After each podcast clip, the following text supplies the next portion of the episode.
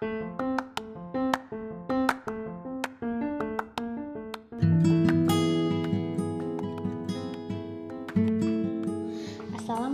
warahmatullahi wabarakatuh. Selamat datang dan selamat mendengarkan untuk para pecinta podcast Bersama saya Mentari Putri Herunisa Salam olahraga. Pasti tahu kan kita akan membahas apa jika kalian mendengar salam itu? Pasti tahu dong Kali ini kita akan membahas tentang dunia olahraga yaitu seni bela diri karate Kalian simak baik-baik ya teman-teman karena ini tidak kalah seru kok dengan podcast-podcast lainnya. Setelah podcast ini juga, teman-teman diharapkan dapat memahami salah satu olahraga bela diri yang populer ya untuk menambah pengetahuannya. Oke, kita mulai aja ya teman-teman penjelasannya biar teman-teman nggak terlalu lama dengar suara cempreng ini. Siapa sih yang tidak tahu karate? Pasti ada yang tahu dan ada yang tidak tahu ya. Salah satu bela diri yang populer di seluruh dunia ini adalah salah satu bela diri yang berasal dari Jepang. Karate menekankan pada serangan dan tendangan, dalam olahraga karate juga digunakan dalam dua format berkompetisi. Yang pertama adalah kumite. Kumite adalah jenis berpasangan. Poinnya didapatkan melalui serangan pada dagu atau tubuh. Nggak serem kok teman-teman, karena mereka terlihat seperti melakukan kotak, namun serangan dihindari sebelum mereka terkena serangan. Jadi aman ya. Yang kedua adalah format lainnya adalah kata kata adalah urutan teknik dalam bentuk koreografi.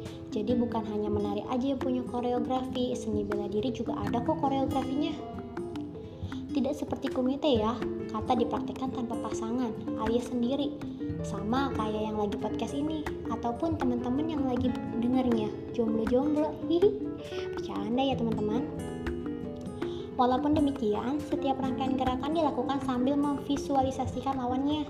Poin diberikan untuk penampilan ketepatan dan kekuatan. Karate Jepang modern berasal dari seni bela diri tradisional Okinawa loh. Namun di Okinawa karate lebih menekankan pada kata, karena pada prinsipnya kata dimulai dengan mencegah dan membuang serangan dari lawan. Setiap teknik yang digunakan dalam kata itu adalah cerminan dari cara menangkis lawan sesuai dengan serangannya. Seorang karateka juga sudah tahu teknik apa yang digunakan untuk menangkis lawan-lawannya karena selalu dilatih dari mulai insting ataupun cara membaca gerak-gerik lawan. Jadi kalau ada yang mau melawan anak karate, hati-hati ya. Seorang karateka juga tidak pernah menyerang lebih dulu karena tujuan karate adalah bukan untuk menghancurkan lawan, namun untuk menaklukkannya. Hebat bukan karate? Pada dasarnya, karate merupakan metode untuk mendisiplinkan serta melatih karakter seseorang yang mengikuti bela diri tersebut. Karate juga banyak diajarkan di sekolah-sekolah dan diikuti dari kalangan anak-anak hingga lansia. Selain itu, mendisiplinkan dan melatih karakter olahraga ini juga melatih fisik dan memperkuat konsentrasi dan keuletan.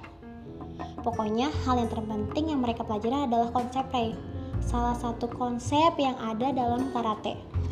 Rai berarti salah satu selalu menunjukkan hormat dan terima kasih kepada orang lain.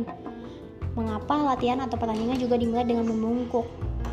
Semakin orang karate disiplin dan memperkuat diri sendiri dalam karate, maka akan semakin menghargai orang lain. Itulah penjelasan dari podcast kali ini ya teman-teman. Semoga bermanfaat dan lebih tahu dan lebih mengenal tentang karate. Demikian pembahasan secara singkat podcast tentang olahraga bela diri karate untuk menambah pengetahuan teman-teman ya. Jadi teman-teman jangan pernah menganggap kalau bela diri karate itu adalah olahraga yang serem. Sampai berjumpa kembali ya teman-teman pada podcast selanjutnya.